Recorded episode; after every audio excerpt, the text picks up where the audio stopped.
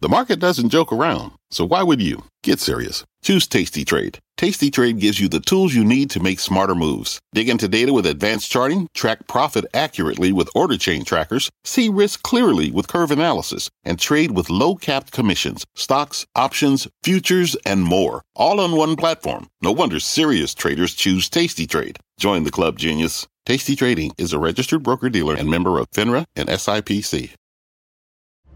I'm Scott Wapner, and you're listening to CNBC's Halftime Report, the podcast, the most profitable hour of the trading day. We record this live weekdays at 12 Eastern. Listen in. Welcome to the Halftime Report. I'm Scott Wapner, front and center this hour. The question on everyone's mind right now is a short term rally possible? Have some stocks just gotten too cheap to ignore? Our committee selectively buying today. We'll tell you exactly where. Joining me for the hour today, Bryn Talkington, Sarat Sethi, Joe Terranova, and with me right here on set is Jim Lebenthal. Let's check the markets as we always do to begin our show, 12 noon.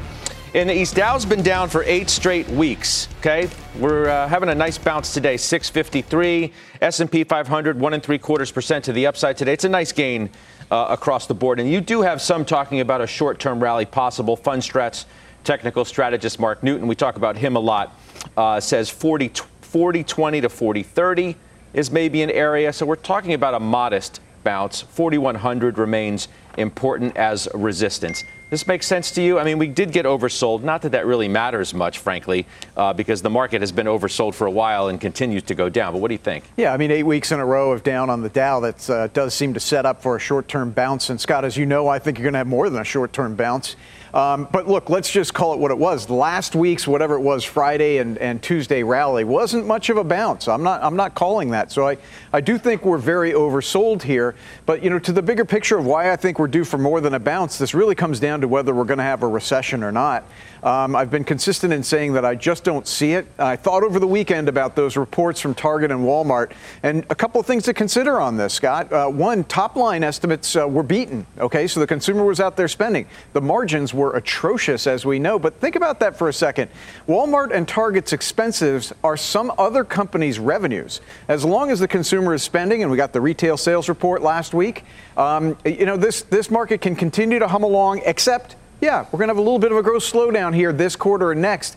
You look into next year and all those factories that are being built. I tweeted something out on Friday. I saw that a new uh, auto plant announcement was made in Georgia by Hyundai. 5.5 billion for a new EV plant, 8,100 jobs being created. These things are going on all over the country. I just find it hard to get bearish on the economy and the markets from where we are now with that sort of news continuing to come out. Okay, Bryn, I mean, Jamie Dimon today is, says at their investor day, the first one they've had in a, in a while because of COVID, U.S. economy strong, storm clouds that may dissipate. They affirm their target for 17% returns this year. They raise their net interest income outlook.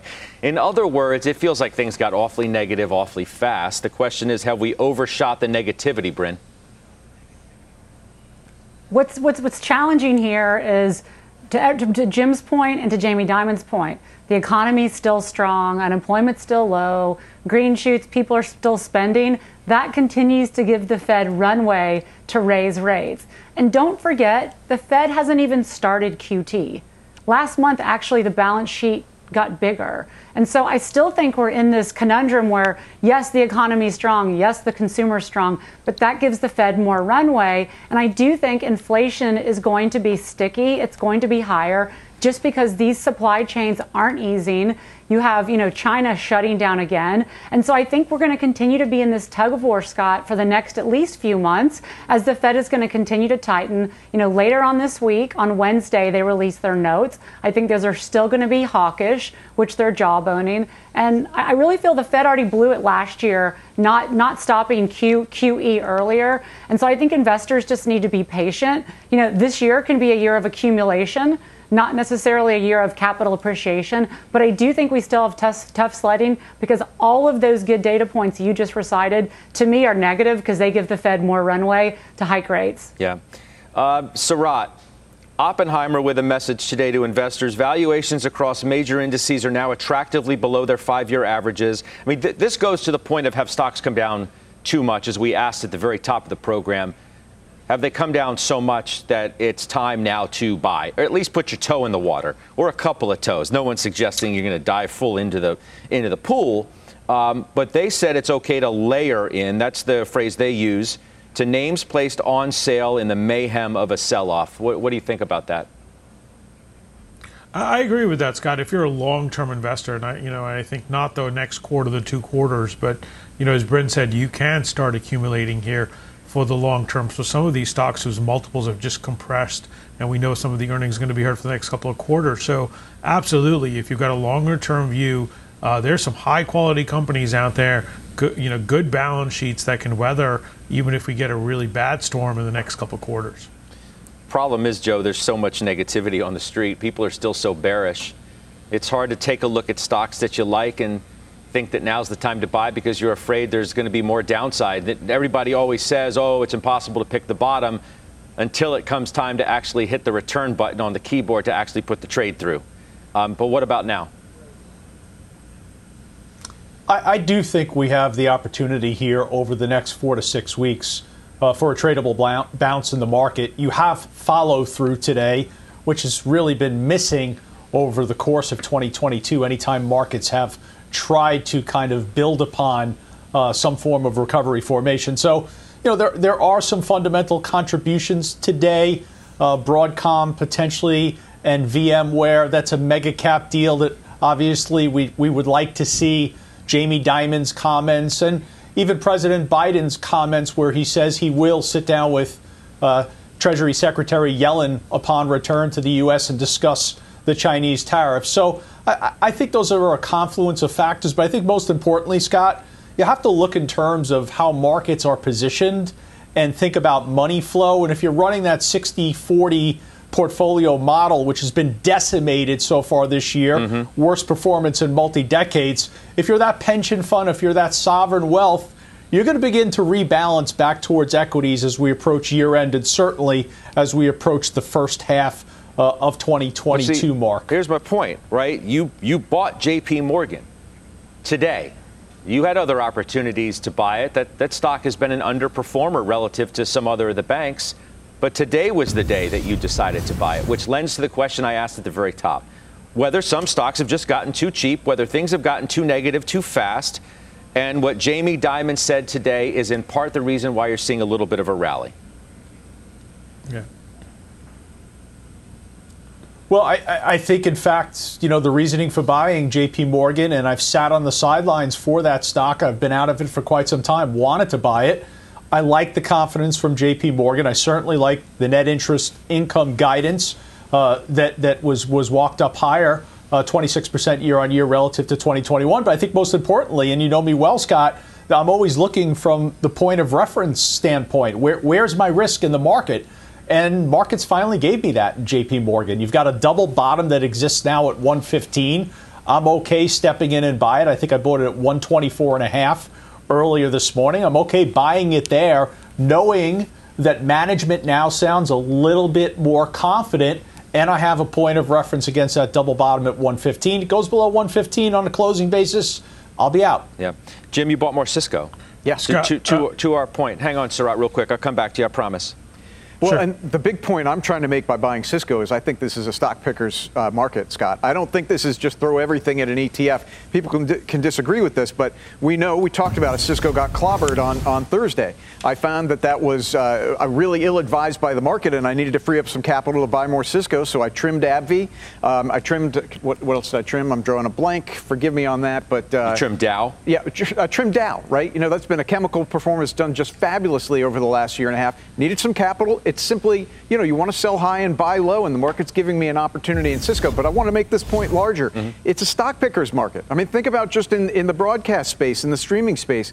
Netflix really disappointed. Paramount didn't. I, I, can go through this. You know, Target and Walmart disappointed in retail. Home Depot didn't. You, I think this is a time to really make stock picks. Okay, Sarat, what do you want to say?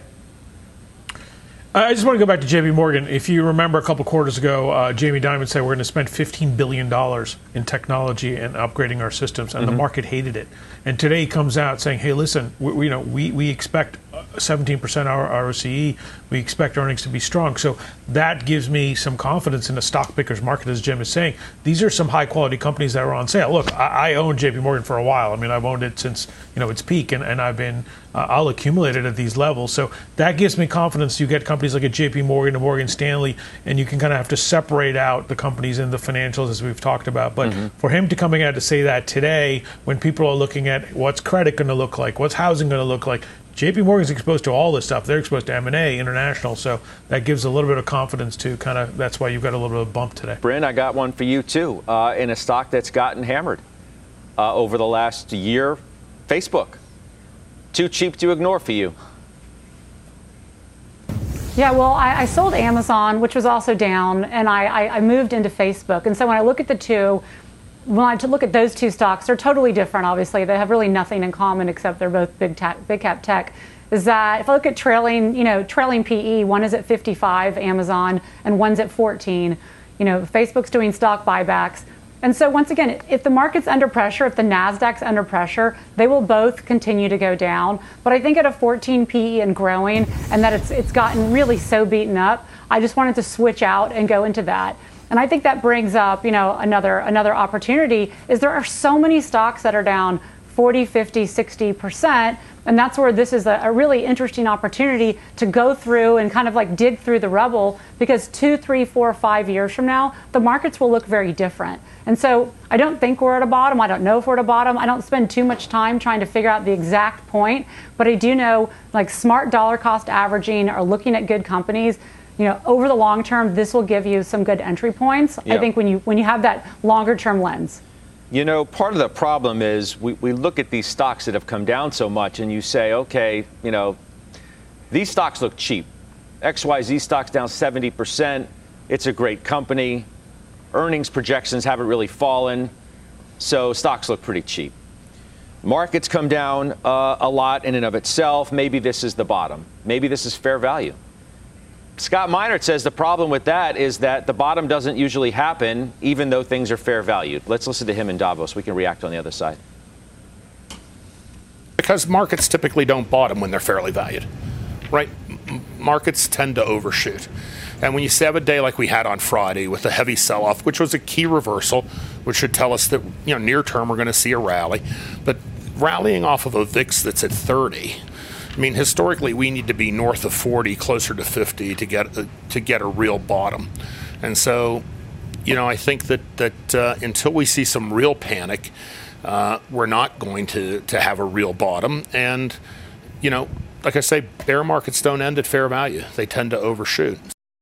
He was negative with me the other day on on uh, overtime last week as well, and he sort of changed his tune a little bit from where he was over the past month to, to six weeks. What do you make of that? I, I think you have to I think you have to find validity in what he's saying, and so that asks the question to me then why are you so bullish? And I think the answer is at least in part that we've been going through this for four months now, um, and I've been wondering this as well. I talked to a lot of the, the, technicians. It's not my forte, but you know a lot of them are looking at not just the VIX, Scott, but also the put to call ratio, things like that, and saying we're just not there yet. What if you know this time it's just been spread out over months? I don't want to utter the famous false words of this time it's different, but you kind of are. This, yeah, I guess I kind of am, but the, but the corollary to that, that is it doesn't always have to look the same. I mean, this has been one long, drawn out bottoming process, if you ask me. And maybe that's why we're not getting that sharp capitulative, uh, you know, bottom that everybody's looking for. Well, because the Fed has kind of just started doing its thing. So this is a great point. And what if the Fed's work is being done for it by the markets? I mean, this well, is. Well, you know, what if there's a lot more to come and the, and the market, only part of the market has gotten the message. I mean, I understand that the bond market's gotten the message, yep. obviously the equity market's gotten the message, but the actual credit markets that make the economy tick yep. and work have been, f- it's a great, part, it's a great fine. Point. Scott, it's a great the question point. becomes what happens if that dynamic changes. It, gonna, you, you, answer the question. I'm looking up a. Um, all right, but but a, you know, I take great comfort. In, in, I, I think it's a great point. and the reason I'm taking comfort from Jamie Dimon today, and I think the market is as well, is if there were strong credit concerns, I think he of all people would have said so today. I think today well, would have been a great time. Well, there's none now. I, I, I, hear you, but he's a cautious issue. guy. Well, yeah, but here's the issue: as the Fed continues to tighten, yeah. and QT actually starts if that starts a credit issue in, in any way. Uh, and there, therein lies the, the problem. Now, there are some like Rick Rieder who, who had a tweet thread earlier today who suggested if in fact that happens, it is possible that the disruption of smoothly functioning financial markets leads the Fed to stop tightening well before inflation decelerates to its 2% target, which would imply or signal that the Fed is comfortable with a slightly higher inflation target. That gets the Fed to sort of move away from its uh, tightening regime. Yeah, I mean, that, that comment makes me say, yoicks. We're talking about capital markets freezing up. Okay, I'm glad we're not there yet. I get the point he's saying it might happen. Um, let me succinctly say this. What I would most like to see to, to feel better about things are some tangible signs of inflation coming down. Not coming down to 2%, but just moving in the right direction. By no means am I saying the Fed isn't going to keep tightening. They've said they're doing 250 basis points hikes at least. The market accepts that. There's no way they're not going to do that.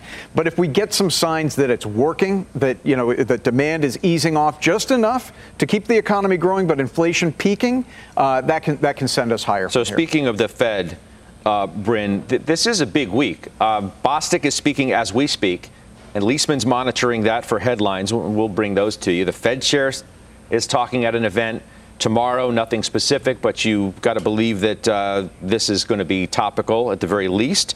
Wednesday, you get the minutes out as well. And then you have a number of earnings that could give you clarity on a number of fronts, given some of the news lately. Zoom reports today.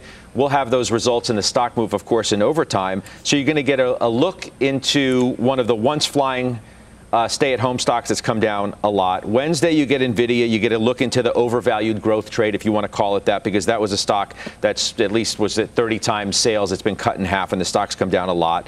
Uh, that's one to keep an eye on. And then you get Costco, which gives you another read on inflation and margins. So it's a big week on a number of fronts, Bryn. For sure. I think the Fed will be the most important. And I, I feel pretty confident the Fed will continue to talk really tough because once again, Fed funds are only at 1% and they haven't even started QT. And so, them talking really tough, doing these incremental rate hikes, is, is, is really affecting the market, but it's not affecting the broad economy yet. And so, I think they're going to continue those two 50 basis point rate hikes and will continue to have a really strong tone. We'll see if the market, though, has digested that strong tone they continue to have. But I just still think the Fed is in a really tough position because we have not had this type of inflation since the 70s and then the 40s. And so, you know, this academic Fed outside of Jay Powell I don't know if they have the right tools to fix this because ultimately this is a lot about supply change. It's about over overstimulating the economy, and this is just going to take time to work off. And so, you know, we'll see what, what comes Wednesday. But to me, those Fed minutes will be the most important thing that I'm focusing on this week. Yeah, Joe, you know, Nvidia. Um, I know people are going to be closely watching that, and maybe that's the most important earnings report of the week for obvious reasons. A, a real window into this growth trade and, and stocks that have gotten banged up a lot. And, you know, if you have anything in your earnings report that doesn't satisfy the street, your stock's been going down 20 plus percent day of. Well, I made a difficult decision choosing between NVIDIA or AMD just last week. I shared that with you. I sold NVIDIA at 180 on Tuesday and I was concerned about having too much exposure to the semiconductor industry. Uh, my selling in NVIDIA was because the valuation is at a 46% premium relative to AMD. Gaming is slowing down. That's, that's obvious with NVIDIA. You're going to hear that from them relative uh, to the comps of 2021. They're losing pricing power. So I, I think for investors, look, we're, we're talking about within markets the opportunity for a tradable bounce, but we're, we're not going out and accepting excessive leverage exposure in a lot of these longer duration assets, thinking that we're finding some form of a bottom. I, you know, Jim mentioned capitulation before. Capitulation is not going to come in the form of price. It's not a moment in time. It's a process over time. Scott, capitulation is going to have to come from the Federal Reserve, to Bryn's point, when not only do they talk more aggressive, but their actions are even more aggressive. Man, I don't aggressive. think they can talk any more That's aggressive than over- they have. I don't think they can talk any more aggressively okay, but I want, than they have. I don't know what else they need to say. Okay. Okay, what they need what they what they need to say is that there is no ceiling on on a monthly interest rate hike It could be 50, it could be 75, it could be 100, it could be 125 basis points if it needs to be in responding to inflation. That's what capitulation looks like in the market. That's when ultimately we'll be able to begin the recapture and recovery process for risk assets. Yeah, well, the chances of them saying that seem to be slim and none. Well, they've, they've already said what they want to do, and they don't want to surprise anything. I mean, I think the question that I have to Joe, as a representative of the overall market that's looking for a bottom, is: Aren't we surprised that we haven't had capitulation yet? I mean, I mean this honestly as an inquiry. We've been looking for capitulation for weeks. Normally, when you start looking for it, it comes a heck of a lot sooner than that. Well, the only, I mean, look, markets are. Go ahead, Joe. Quick, and then we're taking a break. Yeah. So, uh, unfortunately, Jim, the, the, the, Federal Reserve, in normalizing all of this, is moving too slow. So, real estate valuations are still still too high. You have, you know, a lot of speculation and leverage still in the crypto asset market. There are places within the market where no, you have not seen the capitulation and you have not extracted that excessive speculation. All right. Hey, Bryn, real quick, you, you bought NVIDIA puts just to wrap that conversation up going into the number. Yeah, I own, the, I own the stock, and I, I, agree with everything Joe said. And look what happened to Target. Look what happened to Ross. Look what happened to Coinbase. You can pick any other name. You know, the algos are taking these stocks down 20, 25%. And so I own the name and wanted to buy some protection. So, you know, I bought some puts going into Wednesday because I didn't want to be, you know, naked on that, naked on that earnings day because it could be, it could be, could disappoint the street. Okay. We will take that break. Software stocks coming up, uh, falling 30% this year. Now there's a bearish call out on the entire group today. We're going to tell you about the, the stocks, the price targets, because a ton of stocks got their price targets slashed. Uh, maybe late, considering a lot of them have already come down. But we'll go through the list when we come back. Halftime's back in just two minutes. Old Dominion Freight Line was built on keeping promises. With an industry leading on time delivery record and low claims rate, we keep promises better than any other LTL freight carrier because we treat every shipment like it's our most important one, which means we do the little things right so that we can keep our promises and you can keep yours too. That's what drives us. To learn how OD can help your business keep its promises, visit odfl.com. Old Dominion, helping the world keep promises. B2B selling is tougher than ever, and we feel your pain. If you're struggling to close deals, consider giving LinkedIn Sales Navigator a shot. This sales intelligence platform helps professionals like you engage high value customers, drive higher revenue, and increase sales performance. Sales Navigator also guides you in targeting the right buyers, highlights key signals such as job changes or which accounts you should prioritize, and uncovers hidden hot prospects so you can find those buyers that are most likely to convert. Fueled by LinkedIn's 1 billion member platform, Sales Navigator gives you the most up to date first party data, enabling you to unlock conversations with the people that matter. Right now, you can try LinkedIn Sales Navigator and get a 60-day free trial at linkedin.com slash halftime report. That is linkedin.com slash halftime report for a 60-day free trial. Let LinkedIn Sales Navigator help you sell like a superstar today. Just go to linkedin.com slash halftime report and get started. Much needed relief rally. I think we can all agree on that, right? I mean, that's kind of how it's been. Eight straight down weeks for the Dow. It was seven straight for the Nasdaq and the S&P. And you are getting a lift today, whether it is just because of that market's due for a bear market bounce. Uh, maybe Jamie Dimon's comments are giving a little bit of relief as well it doesn't even matter what you cite. The fact of the matter is, stocks are at the highs of the day. Dow's up nearly 700, better than two percent, almost two and a quarter. S&P is uh, trying to work its way back towards the 4,000 level. It's 39.76, near two percent. Nasdaq up one and a half percent. 286 is the yield on the 10-year. I did mention before the break this software stock cut. Uh, price cuts across the board. Atlassian, Snowflake, Datadog, Sumo Logic, Elastic, Cloudflare, Smartsheet, Asana, Varonis, CrowdStrike, SentinelOne, Workday, and uh, Zuora. So it's been a- across the board. Jim, you own Salesforce and Microsoft. The new Microsoft target is 325 from 400.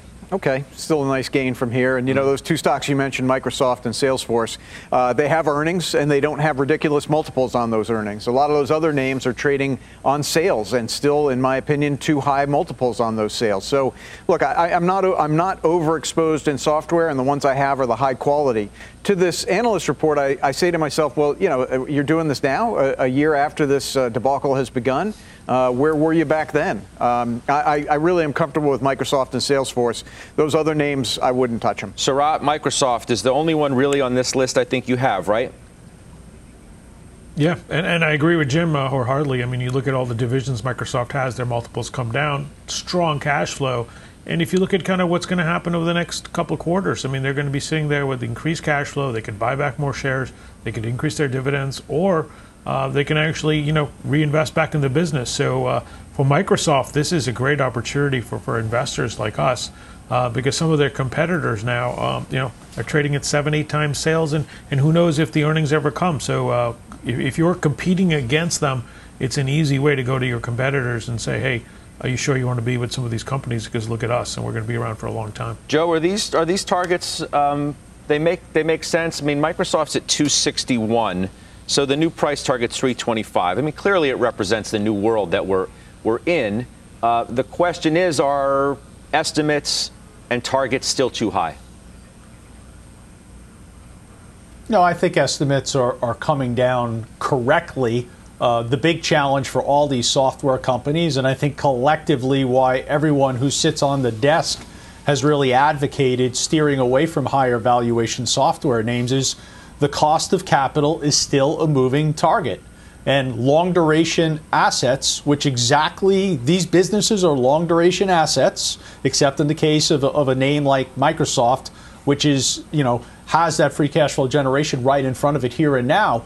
But that revenue generation, if the cost of capital is a moving target and you have to fund your operations, you don't know what that cost ultimately is going to be. And, and that's why I don't think you could step out right now and accept the risk in a lot of these software names. You have to be very conservative and judicious, stay high, high up in quality, low valuations and be respective to what's the debt levels on these companies. I'm looking, you know, for example, uh, Sarat, Microsoft, the PE is, is 27.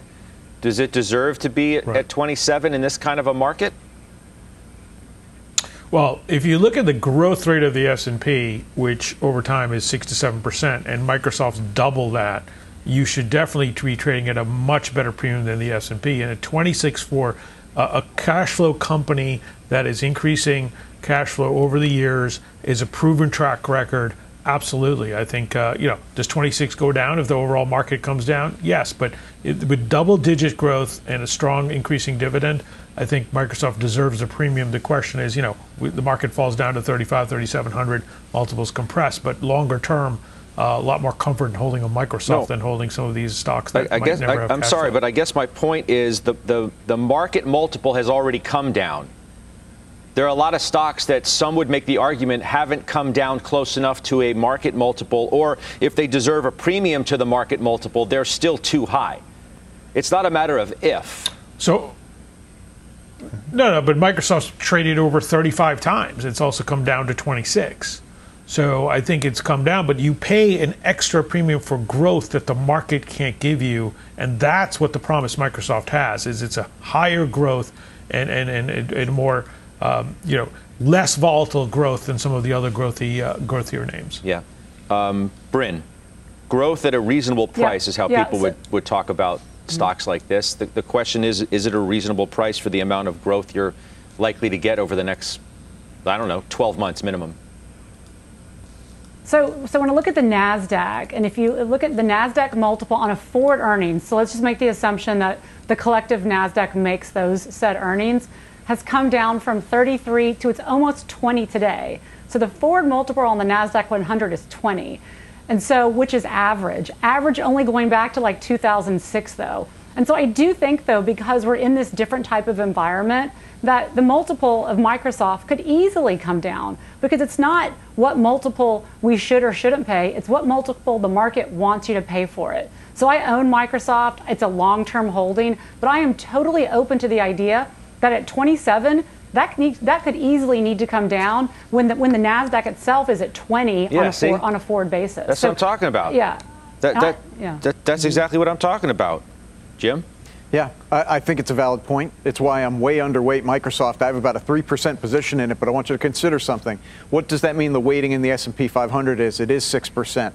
I'm not an ETF buyer, Scott. You heard me say st- pick stocks before, but the truth of the matter is, as the market goes up, part of that is going to be people buying spiders and QQQs, where I think it's 10 percent.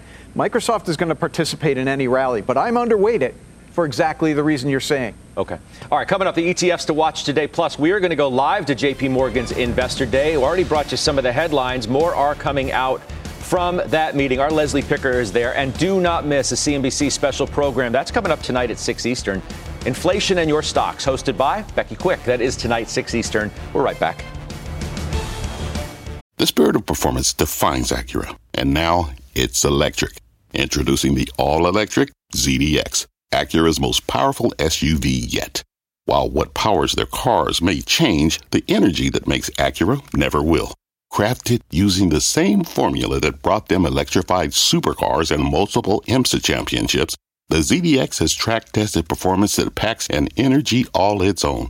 With a premium Bang & Olufsen sound system and up to 313 mile range on a single charge, and a Type S variant with an estimated 500 horsepower, the ZDX is everything they said electric could never be.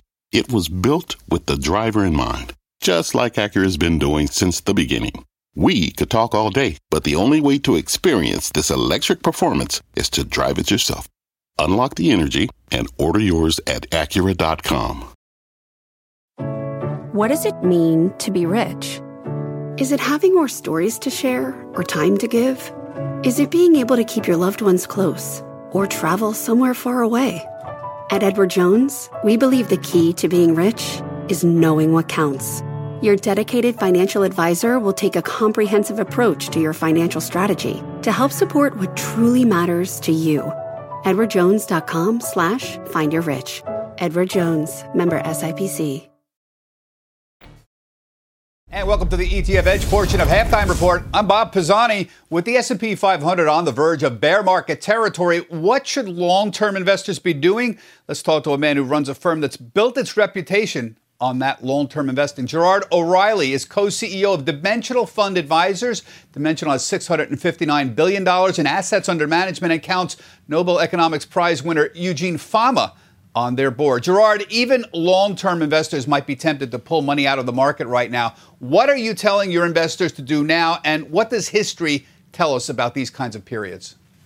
Thanks, Bob. Good to see you. Uh, we think it's important to set the right expectations for investors. So, regardless of what the, is going on in the market, we tell people that investing in stocks is inherently risky. If it wasn't, you wouldn't expect to earn a higher rate of return than investing in a money market fund. But there's ways to manage that risk, Bob. And those are staying disciplined, having a plan uh, so that you have the right mix of stocks, bonds, and cash, uh, staying well diversified, and making time work for you. There's also ways to make it more risky, Bob, and that's by trying to time markets, uh, sacrificing diversification by chasing fads or sacrificing discipline uh, in the face of market volatility. We think that it's important to stay disciplined, and if you do, you reap the rewards that uh, long term investments in stocks have to offer. And now, uh, investors are spooked, Gerard, that the Fed is going to overshoot, and induce a recession. What is your research, and you have Nobel Prize winners on your board, what does your research indicate about investment returns after sharp downturns? You know, after a sharp downturn, uh, Bob, you can look forward one year, three years, five years. And if you look back over the past 100 years worth of data that we have now, uh, what you find is returns tend to be strong and positive after periods of sharp downturns over all of those investment horizons. Often before a recession, markets decline in anticipation of pain in the real economy and that's giving you that pain all at once. But then, if you exclude the peak of the economic cycle or the trough of the economic cycle, returns during a recession or expansion have been similar uh, when it comes to market rates of return. So we think it's important to stay the course because returns on average have been positive. Okay, much more on ETF Edge at 1 p.m. Eastern Time. Now, we're going to talk with Gerard about number one, the perils of market timing, which he discussed, understanding your risk profile, and how Dimensional is generating alpha for their clients. Also joining us, Dave Nadig, the financial futurist at VettaFi. This is their newly renamed company, formerly known as ETF Trends. It's etfedge.cnbc.com. Halftime back right after this.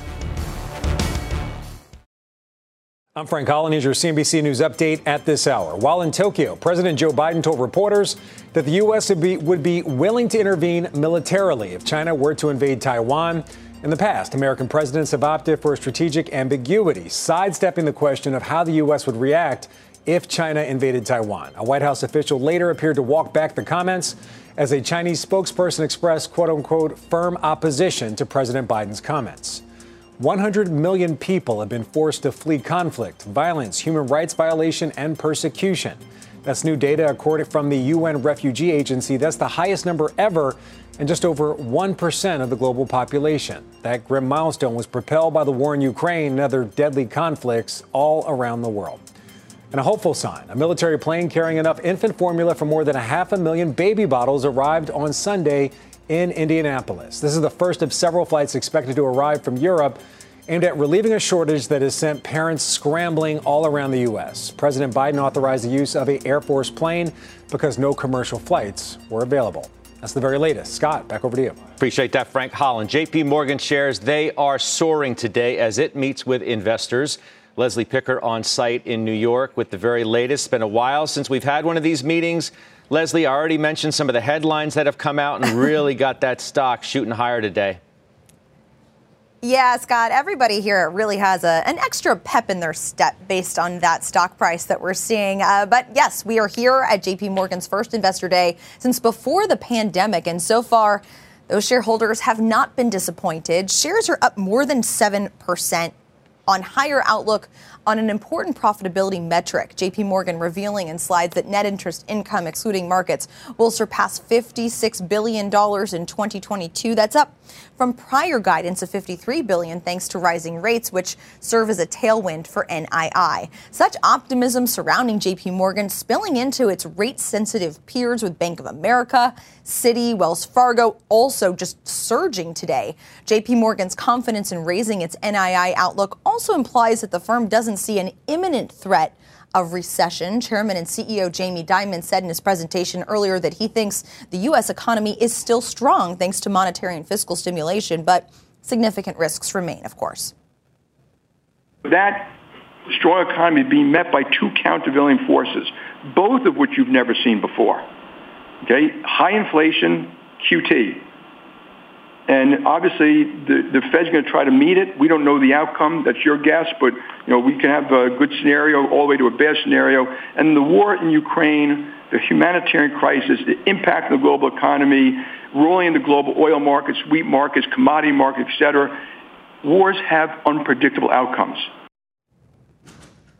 Also, a short while ago, just before the presentations broke for lunch, the firm gave some additional guidance uh, related to investment banking. That revenue, those fees expected to be down 45% in 2Q. That's the way it's trending. While trading revenue is supposed to see gains of 15 to 20%, you saw, at least in the first quarter, income from trading was about double where it was from investment banking fees. So the fact that you know, we could see as high as 20% uh, is would be a, definitely a positive for, for that stock, Scott. Yeah. Liz, I appreciate it. Any other headlines come out, you let us know. That's Leslie Picker, always following the money for us on the half. So, Jim, Jane Fraser was uh, on with Sarah earlier from Davos, said bank stocks were undervalued. You own Citi. Yep. Right? You've been, uh, I mean, it's been a painful stock to own. But you, you're looking now to add more. It goes right back to where we started this conversation at the top of the show. Yeah, and I mean, I start with the central big picture thesis of there is no recession imminent. And if that's the case, then the credit losses that people have been worried about, both on the consumer and the corporate side, are not imminent either. And I think, frankly, Scott, that's why the market is reacting so positively to Jamie Dimon's comments because he has been cautious, right? Six weeks ago, when he gave his first quarter report, he was very cautious and it kind of roiled the markets. At the beginning of the pandemic, he was cautious. In the fourth quarter of 2018, he was cautious. So this is a guy who is appropriately cautious when things get uncertain. And now he's kind of getting a little positive. And Ms. Fraser, too. You don't buy it? Maybe No? he's just well. I'm just saying maybe he's getting positive. Maybe he's just not quite as ne- as negative That matters, as a lot of others. It So it's being perceived as positive, even though he, I'm sure, would be the first to tell you how uncertain the environment clearly is. It's just the market being so dour lately is looking for anything to wrap its arms around, and it doesn't hurt that he makes these comments on a day where you were kind of due for a bounce anyway. Uh, Put it all in the pot today and stir it up, and you, you have what you have. So, you know, it's hard to pin it on one particular thing, but Dow's up 654 as we speak. Your point's well taken. All right, big gains for energy this year. We're going to debate how you should be trading that sector. The reason being, some say it is the last sector standing. Can it remain that way? We will find out. Plus, during May, we are celebrating Asian American and Pacific Islander heritage, featuring some of our CNBC teammates and contributors. Here's my colleague Melissa Lee, host of CNBC's Fast Money. I'm a better journalist because I'm Chinese American. I think back to my grandparents. Uh, my grandfather and my grandmother came to this country with not a penny to their name. They didn't even speak English. And they came here to give their children a shot at the American dream. So I bring that perspective and I think about that every day when I'm on the job. Energy, best performing sector this year, up 50%. So, Bryn, I'm turning to you for obvious reasons. And the reason I bring this up today is because they've come after every sector. Staples, the defensive trade was working so well until they hammered it last week. Now, some wonder whether energy is the next and last sector to get hit. Jonathan Krinsky, while we respect relative strength, it's unlikely this bear market concludes without a meaningful shakeout in energy. Now, I know why the energy trade continues to work, and I think most people do too. There are many other factors involved in, in why that trade has been what it has. But what about now, and what about that view?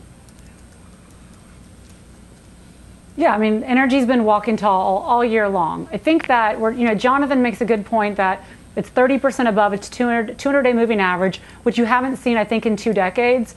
But what I would say is that we haven't been in this environment in the last two decades. And I still go back and say, you know, energy a year and a half ago was about 2.8% of the S&P. Right now it's about 4.8% of the S&P. What's also interesting, Scott, is that this year energy will contribute contribute $18 to the S&P's bottom line. So the S&P does $226 energy will contribute 18 of those dollars, so close to 18%, although it's less than a 5% sector. And so I think the earnings are real there, and so the returns are justified. But I, I do see that people are still very skeptical of energy. It's had a wonderful two-year return, but energy relative to the S&P, it's still really cheap. Um, so I mean, I like energy. I think I'm gonna I'm gonna stay in the space. But I, I, I, do I do hear what, what he's saying, what other people are saying is that it has has a nice run, but you do get great dividends. Even if you didn't get much capital appreciation, something like a Devon is still paying you an eight percent dividend. I'll take that all day long, even if Devon does nothing. What do you think? I, look, I think uh, it's due for a short-term pullback. Um, but I think the reason it hasn't, Scott, is people are using this as a hedge for what goes on with Ukraine. I think it's just that simple. I think if people say it gets worse there, they want to have some energy exposure just in case oil goes to $200 a barrel. That said, I think it's due for a pullback. I, I have to agree with Jonathan on this. Sarat, you own Chevron among others. Chevron today got downgraded at SocGen, but you've got Apache. Uh, I think it's Apache. Chevron, EOG, Pioneer. You've got some pretty good exposure. Yeah, and, and I've been actually, I mean, I agree with Bryn. I think, you know, you want to be here, but I, I, I would take profits on some of the, the, speculative, the Apaches of the world, take some off the top. Those things have had a great run. And really, what you're holding off here, Scott, to your point, is if the market's sniffing recession, it doesn't really matter what happens, then oil's going to come down just because it's going to be demand destruction. Um, and even if you're hedged against what's going on in the rest of the world, that services side of our economy is going to slow down. People are going to be driving, trucks are going to be on the road. Uh, that's going to hurt. So, you know, when some of these stocks have done so well, like the Apaches of the world, no question it takes them off, but I do like my large integrateds. I want exposure there um, because I do think the secular demand for energy is still going to be there, even though two years ago everybody was talking get out, get out, get out. Um, you know, I think you want to be uh, in, in part of this market. Okay. Coming up, we are ready to answer your questions. You can email us, askhalftime at cnbc.com. This is sell off and bounce edition. We'll call it that. We have a great question for the panel coming up. All right, let's answer some of your questions now. Kareem in Washington, D.C. asks the following As someone in their 30s, how would you recommend putting your money to work? With the volatile market, should I just be looking for high dividend stocks and tips? Bryn, why don't you take that first? Yeah, let's start. Let's start with tips. Um, I wouldn't do tips. You know, tips move up and down with CPI. And actually, if you look at the ETF TIPS, TIPS, it's down about six and a half percent for the year. So that has not that has not traded as it should have. I would actually look for your and go to your high dividend yielding space. There's a really good ETF, HDV. It's a 75 U.S. companies. They screen for quality. It's got three and a half, about three and a half percent yield. Owns healthcare, financials, energy, and industrials. Joe, without recommending the Joe T, without being overtly mm-hmm. talking your own book, what would your answer be? Kareem's in his 30s. Equities, without question. Small caps, mid caps, large caps, technology, healthcare, financials, industrials, all of it. Be in equities, Kareem. Okay. Sarat. I would do a combination of uh, SPY and the Value 1000. I think you, if you don't need this money for five to 10 years, you buy a basket of diversified equities and you let it grow. Farmer Jim. I like everybody's answers in terms of staying away from tips. Uh, that's not for me. Uh, I agree with dividend paying stocks. I think you just have to remember that stocks are a great hedge against inflation over the long run. So materials and energy stocks are where there are sustainable dividends. All right, we appreciate that question. Uh, I'm sure a lot of you do have questions in this crazy and volatile environment that we're in. Please send them along. As we said, we'll do our best to get them on the air. Final trades are next. Overtime tonight, 4 o'clock Eastern. I said Zoom earnings. We got to see those because it gives us more insight into that trade. High flying tech that got really hammered down to earth. What now? Liz Young will join me as well, as will Chris Hyzy. We'll get to the bottom of this bounce, see if it has legs or not. So I'll see you in a few hours. Let's do final trades. Bryn, go first. Um, BHP, it's a leading miner in copper, oil, um, zinc. It pays over a 9% dividend. Um, I think it's a, it's a good long-term hold with a dividend over the long-term average of the S&P. Okay, thank you. Sarat. Morgan Stanley, I think the comments from Jamie Dimon are going to give tailwind to the stock 60% wealth management, very little credit exposure. stocks come down quite a bit. Uh, I want to own this. All right, we will see if, in fact, it's a new environment for bank stocks because they just have not done well, as everybody knows. Uh, Joe yep. T. Asset managers are a second derivative trade off of a recovery in the equities market. I initiated a position in T. Rowe Price accordingly this morning. Okay, very interesting. Farmer Jim, why don't you wrap it up? Uh, probably no surprise, Scott. Cleveland Cliffs, you know how I feel about the company. And yes, if, I do. if, again, if there's no recession, I understand you meant Mr. Goncalves uh, not that long I ago. Did. I ran into him on the floor of the New York Stock Exchange. He said he watches every day and he loves you. I mean, for obvious reasons. He's got you're the biggest promoter he's, of his. He's doing a phenomenal stock. job. He's doing a phenomenal job. It's my final trade. All right, good stuff. I'll see you in a, in a few hours. You've been listening to CNBC's Halftime Report, the podcast. You can always catch us live weekdays at 12 Eastern, only on CNBC. We could try to explain what it's like to get your work done on a John Deere mower, compact tractor, or Gator XUV. But to really understand the feeling, you just have to get in the seat. Learn more at johndeere.com slash get in the seat or visit a dealer near you.